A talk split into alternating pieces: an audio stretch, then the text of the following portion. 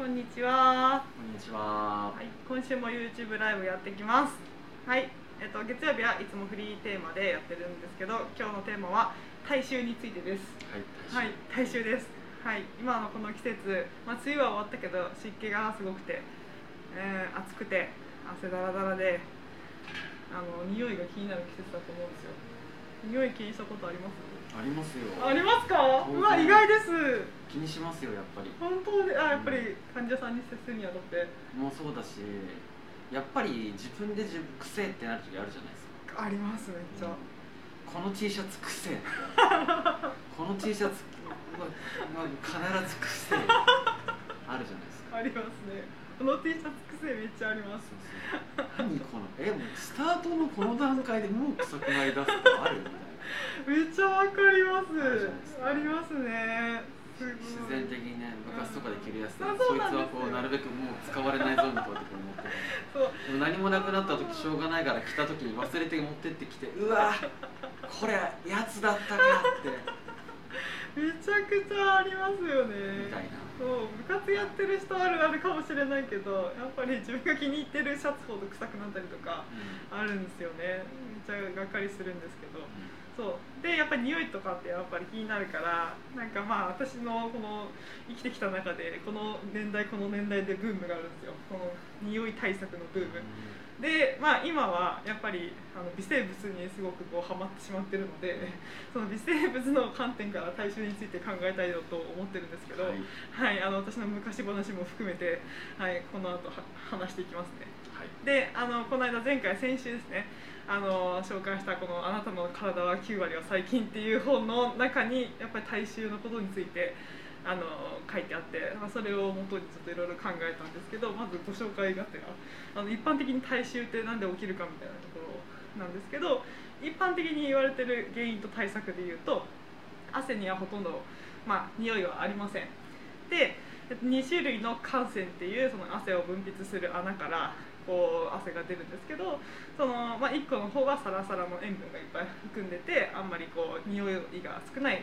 汗で、もう1個が油とかタンパク質がいっぱい含まれてて、なんかよく言うフェロモンとかそういうので主張あるような場所から出るような汗があって、懐かしいですね。懐かしい。エポクリン。そうです、そうです。エクリン腺とアポクリン。エクリンがサラサラの方で、アポクリンがベタベタの方で、アポクリンがあるのは脇の下とか、性器のあたりとか、あと耳の穴とか、そういうところにあるんですよ。で、やっぱり匂いの原因になりやすいのはそのアポクリン腺から分泌されるちょっとベトベトの油で、その汗自体は出始めは無臭なんだけど、なんで匂いがするかっていうと、その自分の皮膚の上にいる常在菌がその脂質とかタンパク質を食べて分解して、その分解した末に出てくる揮発性、その空気にこう飛んでいくようなこうガスじゃないけど、そういう物質に変化した時に体臭になる。そういうのがやっぱりシャツとかについてる、もともとシャツにくっついちゃった雑菌とかにもこう影響して、そいつらがまた匂い出すっていうのもあるんですけど、基本的にはあなたの体臭はあなたの皮膚の上にいる細菌がこう作ってますよっていう感じだから、一般的な、対策で言うと、殺菌しましょうとか、拭き取りましょう、それか汗を出さないように閉じ込めちゃいましょうっていうのが、体臭に対するこう対策ですねっていう感じなんですけど、最近読んでる本には、そのこう常識を覆すような話が出てて、基本的にはあなたの体のほとんどが細菌とか微生物とともにあるから、やっぱりそれをね、匂いが嫌だから殺菌しましょう、洗い流しましょうっていうのは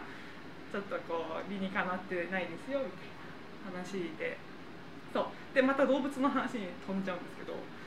よく動物が砂にまみれてこう泥遊びするみたいなのってあるじゃないですか。で、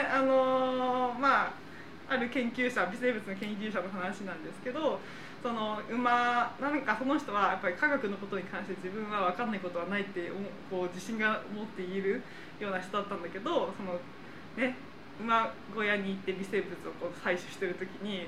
その馬小屋の主人の人に、馬がその辺転がって砂とか泥を浴びてんだけど、あれ何やってんだろうみたいな風に聞かれたんですって。でその時に全然答えられなくて、そのことがずっと頭に引っかかってて、それについてちょっと考えて研究したらしいんですよ。でよく平田先生の動物 の映像にもこう、ね、砂遊びというかドロドロになって遊んでる動物がこう映ってたりしたじゃないですか。だから私もわーってちょっとこのその興味惹かれて、わ先々読んでみて、そしたらあれで、その研究者の仮説としては、その、まあ、動物も汗をかく。で汗にはアンモニアが入ってる。で土っていうのは、まあ、土だの水だの自然にあるものっていうのは、まあ、アンモニアを分解する細菌も混じっているっていうのを考えた時に、それってアンモニア、自分の体に溜まっちゃってるアンモニア系の物質とかをこう微生物に分解してもらおうと思ってこうなすりつけてんじゃないかっていう話に結びつけてたんですよ。そこまでどう思います？ちょっとまあそれがアンモニア系の物質を分解してもらおうっていうつもりではないけど、うんうんうん、結局でも要は匂いが、自分の匂いが強いってことは自分の居場所が分かられる可能性が高いって考えると、まあ、あとは自分がここにいますよっていうのを残しときたいとかっていう意味で言うと、マーキングとかってね、おしっことかだけじゃなくて体こすりつけるマーキングとかもあるから、だからそういうので身を守るためにこうアンモニア分解して自分の匂いを薄めてるとかもあるかもしれないし、っていう意味ではまあアンモニア、ね、その土とかの中にいる細菌がアンモニアを分解っていうのはあるかもしれないけど。動物がアンモニアが嫌だって分解してくれみたいなことはしてないだろうなと思うんですけどそれはそうですね、まあ、まあ確かにそうだなそれでその先にやっぱそういう仮説を立てて、それを検証したんですって、その研究者が、うん、で、まあ、人間の皮膚でも同じことが起こってるはずで、アンモニア、ね、汗に含まれるんですよ、ツンとした匂いのやつね。で、まあ、それは糞便とかにも出てくるやつなんですけど、まあそのアンモニアが分泌された時にどうなるかっていうと、まあ、人間の常在菌にもアンモニアを分解するアンモニア酸化菌みたいなのがいて、そうアンモニアが出てきたらそれをまあ分解して亜硝酸塩となんか一酸化窒素みたいな感じの物質に分解するんですって。でこの物質2つともなんていうんだろう、こう菌が過剰に増えすぎないように抑え込んでくれるような化学物質なんですって。あと血流良くしたりとか、そのやっぱりある程度こう制限かけないといけないところにあってほしい物質、その雑菌がいっぱい繁殖しないでって感じで、だいたいこう殺菌とかやると弱いやつらはすぐ死んで強いやつが残って強いやつらがはびこっちゃうんですよ。だからなんていうか、その強いやつらがこそがいなくなってほしいのに、弱いやつらは死んじゃって強いやつらだけ残っちゃう状況を殺菌とかって、そういうデオドラントとかって作っちゃうんだけど、実際自分の皮膚とかにいる微生物に任せとけば菌が過剰に増えないような環境を勝手に作ってくれるっていう話で、そこまでは分かったんですよ。でそこが分かった末にお風呂入るのをやめたっていう、その研究者が。で風呂入るのやめる、シャワー浴びるのやめるでそれでもう十何年も入んないでやってる人がいるんですよ、その研究者が。でその人はアンモニア の微生物を培養して、それだけのスプレーを作って、自分のこう匂いが気になるところにシュッシュしながら、そうシャワー浴びないで十何年も暮らしてるけど、やっぱり臭くないんですって。そう最初が臭くてやばくなったけど、その後臭くなくなったんですって。だからまああれでしょうね、その細菌層が安定するまでの間はバランスが取れなかったからめちゃくちゃ臭い言ったってことですね。そうで商品化もされてて、外国では売られてるって、そのアンモニア分解、アンモニア酸化菌で AOB だかなんだか、そういう感じの名前のやつが売られてて、日本ではやっぱり取り寄せになっちゃうんだけど、まあ、そういうのが商品化されてて今ブームらしいです、そういうバイオ系のやつが。そうなんです。でまあいろんなこうコラムとか見てる、コラムというか、まあその理論に興味持った人が実際に自分もシャワー浴びるのやめたで試してみたら、やっぱ最初がもうものすごいことになっちゃって、でもやっぱり何ヶ月かすると安定してくるらしくて、結局シャワーなんて浴びなくていいじゃんみたいな感じになってる人が、まあ、何人かいるらしいです。その話を聞いてすごいなんか私もやろうかなって思っちゃって、そう1週間ぐらいシュッシュできないからとりあえず自分の常在菌に任せようとか思って、ね、まず石鹸使わないみたいな感じでやってみたり。石鹸使わないでどうにかなる問題っていうのはやっぱありますよね。石鹸使わないでどうにかなる問題は多いと思います、ね、だからなんていうんだろう、お風呂入らないシャワー浴びないっていうのはちょっと多分極論なところで手は洗うと思うんですよ、その人も、うん、手は洗うっていうか手に何かがこびりついたりしてたらそれを取るために水の力を借りることはあると思うんですよっていう程度のことは別にしても問題ないのかなっていう、常在菌がとかって話で言うと、だからシャワー浴びないまで言うとちょっとねなんか先週に引き続いて、先週はうんこ食べるみたいな話をして今週はシャワーに浴びるなに風呂に入るなみたいなのがちょっとなんか偏ってる感満載だからちょっとなんとも言えねえなって感じがしますけど、そうですね、過剰にだからね、常在菌を殺すようなことをする必要はないのかもしれないですね、って思っても試してみてるんですよ。そのまま話題にこうつなげて、そのね一例の話をするんですけど、なんかこうね、この本自体の作者がコウモリ研究の人で、熱帯の地域のコウモリを研究してて、やっぱシャワーなし期間があったりとかいうのが経験ありの人で、現地に住んでる熱帯の人とかは全然臭くないんですって。でお風呂なんか全然入んないみたいな感じの人で、たまに釣りをしに行ったついでにその池のなんか水を浴びるみたいなで、天然水にもアンモニア分解細菌っているんですって。でまあその現地の人が浴びるのはその川の水とか池の水程度で、着てるものは綿とかそういう自然素材のものを着てる。そんで全然匂わないんですって。でその人たちよりももうちょっとこう西洋の文化が入ってちょっとかじったぐらいの人が1週間に1遍ぐらいシャワー浴びるとか1ヶ月に1遍ぐらいシャワー浴びるで、着てるものはちょっと古い年代の合成繊維ですみたいな感じの文化のところもあって、その文化の人たちはもうえらい臭いらしいです。えらい臭くてちょっと西洋かぶれみたいな感じの人は、そのなんで風呂入んないといけないのかとか、なんで服を着替えないといけないのかとか、そういうのがよく分かってないまんま儀式的にそういうことをするから中途半端ですごく臭いんですって、そうで現代人、その西洋の文化に普通に暮らしてる人はやっぱ肉体労働とかスポーツやった時だけ臭い、それ以外は匂わないみたいな感じらしくて、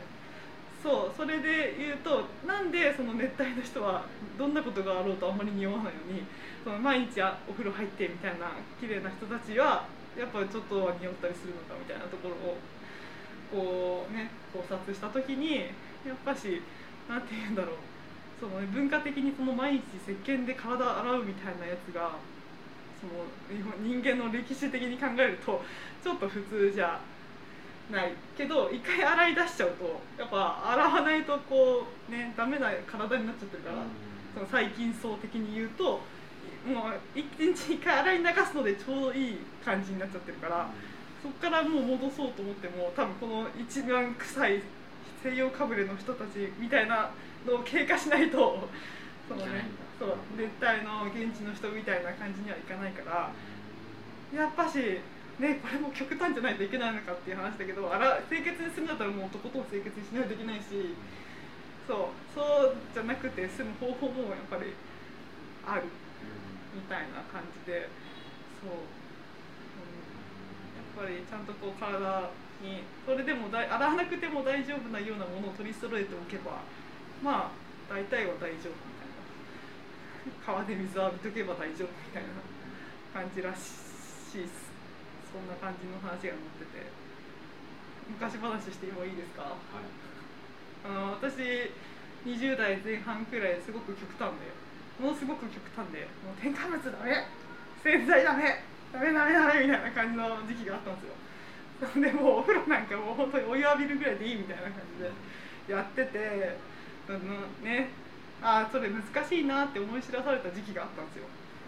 例えばそのボディーソープ使わない、シャンプー使わない、リンスも使わないってやってたら、もう2日で髪の毛がテッカテカの油まみれ、口通らない、ギシギシで、体でいうと、体の方は別に臭さが増したとかはないんですけど、私バドミントンでめちゃくちゃ運動してて、ですごくその洗わないのに凝ってた時期がやっぱ合宿の時期とかだったんですね。合宿の時期とかに普通にその状態でバドミントンして、普通にタオルで拭くじゃないですか、ボロボロボロボロって赤が出るんですよ本当にいや、それってだからなんて言うんだろう、だからそれ洗剤のせいじゃない、洗剤のせいじゃないですよ。こすりゃよかっただけですそうなの、こすって赤落としてなかっただけですよ。いや、赤はこすってましたよ。でも洗剤は使わなかったんですよ。でもそれも、もう結構長い間、で普通にふやけた体をタオル拭いただけでめっちゃ赤がボロボロ落ちたんで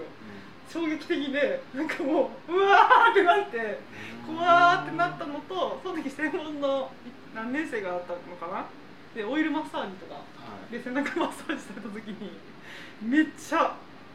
なんか消しカスみたいなのが出るんだけどみたいななってなっちゃって、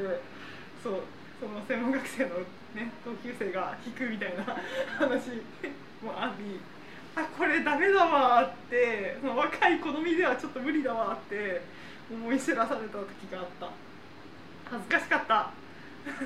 でもそれは落ちなくてもいいやつだったってことですよね。落ちなくてもいいやつだったんですね。干からび、なんていう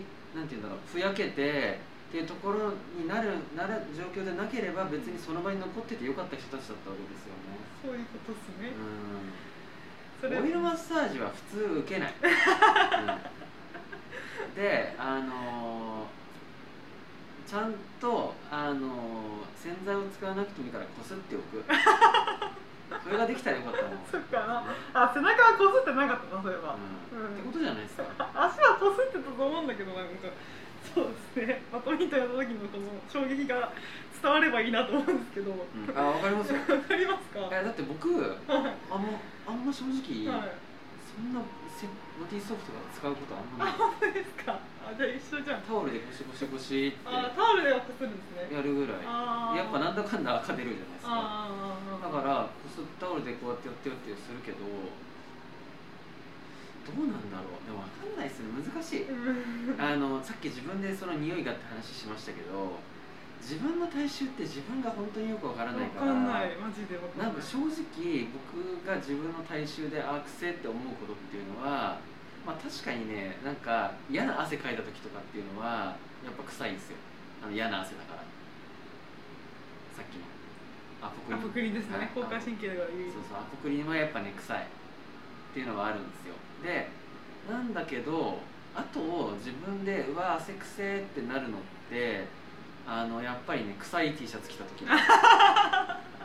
い T シャツは多分、臭い T シャツ側に多分菌が残ってる問題だから、はい、どうなんですかね。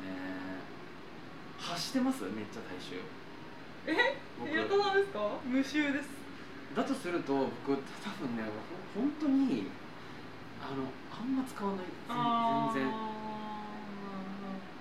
それがいいな。泥がつくような生活もしないし大汗かくようなこともほとんどないし、うん、そっか、それはちょうどいいですね。温泉とか銭湯に行った時ぐらいちゃんと泡立ててやるの、まだそれもそうマナーだからやってる感じ、あとね、やっぱりなんて言うんだろう、洗剤で落とすじゃないですか。やっぱね、こう、なんていうんだろう、パツパツしちゃうんですよね。乾燥する。そう。すごい。があるから、そんな洗ってないっす。それちょうどいいと思います。で、やっぱなんか話聞いてて思ったんですけど、デオドランド系のものを使ってた時の方が臭かっただろうなって気がする。あー、部活の時とか部活やってた時とかシーブリーズかけすぎだろ流行りましたよね、シーブリーズ。あとやっぱり僕シートとかはあんま好きじゃないんですよね。冷感のサラサラシートみたいなやつもあれもその後の匂いがあんま好きじゃなくて、要はそれの匂いじゃなくてそれをした後の匂いみたいな。それってまあだから言われてみると、まああれでだから細菌層を崩れてなんとなくかげる汗の匂いから尖らされた汗の匂いに変わってたのかなって。そう、精鋭たちですね。匂いの精鋭たちがだからなんかあれかもしれないですね。綺麗にしましたってなったりやったらその後にぬか床とか納豆とかネバネバとか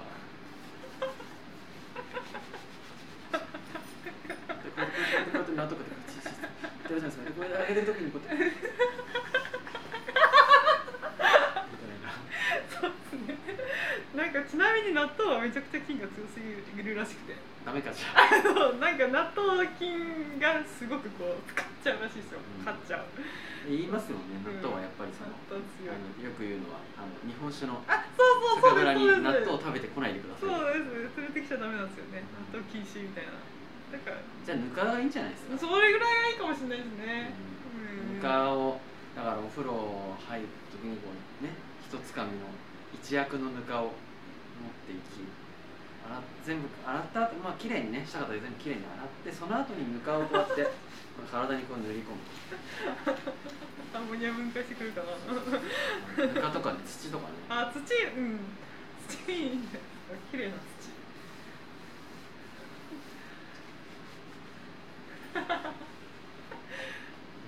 やったりするのがいいのかもしれないですね。そうですね。それのちょうどいいのがあれば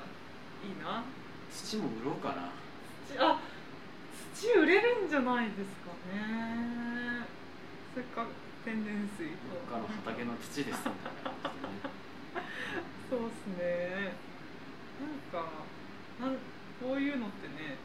やっぱり需要あるんじゃないかな。なんか揃ってればやろうと思う人って増えると思うんですよ、うん、でそのさっき言ったねシュッシュそのアンモニア分解の細菌シュッシュみたいなのも、うん、あれさえあればちょっともうちょっと頑張ってせめてお風呂なし1週間とかも試してみれるなと思うんですけど、うん、実際そこはちょっとビビって試せないから、ね、そういうもの匂いしない土とかがあれば、うん、1週間ちょっとお風呂なしで過ごしてみようかなとかちょっと頑張れそうな気がするんですけど。でもね、そうですね、お風呂入った方がいいですよ。やっぱりお風呂入った方がいい、うん、お風呂は入った方がいい。あ、そっか。っていうのはやっぱりその血液循環とかそういう問題で考えた時に、確かにそうだ。やっぱりね、なんて言うんだろうな、現地住民みたいな人たちっていうのは圧倒的運動量が確保されてるじゃないですか。その人たち その体のこう循環とかっていうものと現代人の体の循環って多分結構違うはずなんですよ。全然違うでしょうね、ってなるとやっぱり、まあ、お風呂が半身浴がいいとかって言われるのの一つはやっぱりその水圧がかかるじゃないですか、体に。そうするとその要はなんていうんだろうな、その皮下にある水分とか、うん、スッて押し上げられるじゃないですか。ってなると、要は流れができれば流れるって話なんですよね。だから、シャワーよりもお風呂がいいですよって、要はなんていうんだろうな、温まるってだけで言ったらサウナでもいいかもしれないじゃないですか、うんうん、だけど、入浴がいいよっていうのは、やっぱ何かっていうと単純に温めてるってだけじゃなくて、うんうん、水圧をかけて体の循環を促すっていうところはあるので、うんうんうん、そういう観点でいうとやっぱお風呂入った方がいいんじゃないかなって気はしますけど、だからそれでなんていうんだろうな、お風呂はだからそういう役割ですね。ああ、うん、そうですね。綺麗にするために入ってるんじゃなくて、うん、健康になるために入ってる。そうそう。で、綺麗っていうのもやっぱりね、中途半端な綺麗さがいいんですよね。中途半端な綺麗さ、うん、ピカピカになりすぎない。そうですよね。うん。風の谷のナウシカのね、あれ風の谷のナウシカだっけ、あれ映画版だっけ漫画版だっけ。映画しか知らない。映画しか知らないですか。はい。なんか谷の水で育てた湧き水だと正気を放たないっていう、あれっていうのは漫画版だとまた別の話もあって、なんていうんだろうな、本当に綺麗になった浄化された世界だと人間が生きていけなくなってたんですよ。あ、これすごいネタバレしてる。まあいいや。ナウシカの漫画版をちょっと見たいなとか思ってる人はね、もう、まあ、無視聞かないで聞いてもらっていいんですけど、結局あれはどういう感じかっていうと、不快があるじゃないですか。で、不快の底にはこう綺麗な空間が作られてたじゃないですか。でもあの空間っていうのは実は酸素濃度、まあ、わかんない、いろんな組成がね綺麗だったじゃないですか。ただ今生きてるそのナウシカとかそういう人間たちっていうのはある程度汚いとこじゃなきゃ暮らせないよっていう風にカスタマイズされた生き物なんですよ。だからどういうことかっていうと、全部が綺麗な状態に入れ替わるまでの作業役として配置されてるのがナウシカとかそういう。だからそのね森、まあ、いるんですよ。だからね、いろいろ特徴の人はいるんですけど、その人たちがどこがねその先の未来というか正常化された土地なんだっていうのを探していったけどね、やっぱ誰も帰ってこないわけですよ。なんでかっていうと、そこに行くともう空気が濃すぎるというか合わなくて、みんなもう血を吐いてウェーってなって死んじゃうみたいな。だから綺麗すぎる、綺麗がいいって多分あの世界の人は思ってるわけですよ、ね、自分たちはこんな毒にさらされてて思ってるわけです。だけど綺麗すぎた結果生きていけなくなってるっていう話です。でそのまま最後の話すると、その綺麗を作ろうみたいな感じでコントロールしてる存在があるんですけど、要は、ね、ナウシカがそれをぶっ壊すんですよ。ブシャーンなんですよ。それだからね、誰がいいことしたのか分かんないそのすごい壮大なスパンで考えて、ね、一回やり直してリセットしていい状態、環境を作ろうっていう大きい存在のものがやってたわけですよ。なんだけど今生きててっていう者たちが自分たちはいい、これでいいんだっていうのでこれをぶっ壊したわけですなんとも言えんですね。なんとも言えんですよ。だから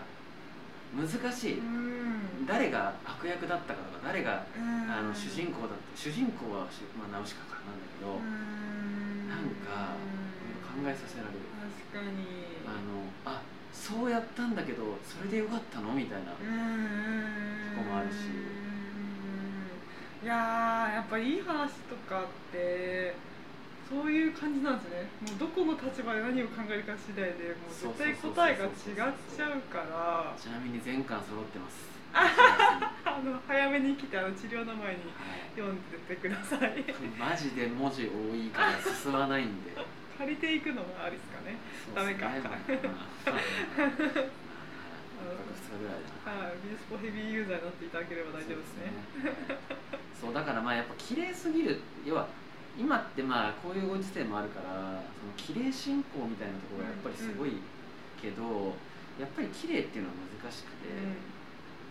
綺麗なところには魚も住めない。そうですね。本当ホタルもそうっていう話を前にしましたね。ちょっと汚れてないけど集める。そうそう。アユって綺麗な川にいると思われてるけど、アユって苔が生えるような川じゃないと生きられないんですよ。あ、じゃあやっぱり排水があるところとかそういうのが、排水人間がちょっと暮らしてて排水とか、まあいろんな混ざり物がある状態ですよね。要は降りました山のその要はところからそのまま湧きましたっていうものとか、その雨水のままっていうのではなくて、いろんなところを通って、要は例えば動物の糞とかそういうところも通過してやってきましたよっていうところ、栄養分が多くなっているところの中でやっぱ元ができるわけだから、そういうのがないと結局生きられるんですよ。だから難しいですね。綺麗な環境を作ろうっていうのを水道水を流したら成り立つのかって言われたらそういうことじゃないか。そうじゃないですね。じゃなくて適度にこういろんな菌が混ざり合ってて、いろんな生物が生きられるようにっていう絶妙なバランスじゃないといろいろ成り立たなくてって話ですね。本当そうですね。なんかやっぱコントロールしようとしすぎるとわけわかんなくなっちゃうから、なんかまあある程度自然に任せましょうみたいなとこだなって。前なんかあれですね、先週もこんな締めくくりだった気がする。そう、うん、自然に任せるのが一番かな。たまに土にまみれろ泥にまみれろっていうことですか。つまりそれいいと思います。泥にまみれて1日ぐらいこう、ね、疲れ果ててお風呂入らないで寝るぐらいの、泥水をすすれっていうことでちょっと意味が変わってきちゃいますね。はい、まあ、そんな感じで、はい、以上です。はい、綺麗すぎるとね、まあマシですよ。ちょっと皆さんも、はい、ちょっと興味ある方は、はい、ボディーソープなし生活をやってみてください。いいですか。はい、はい、失礼します。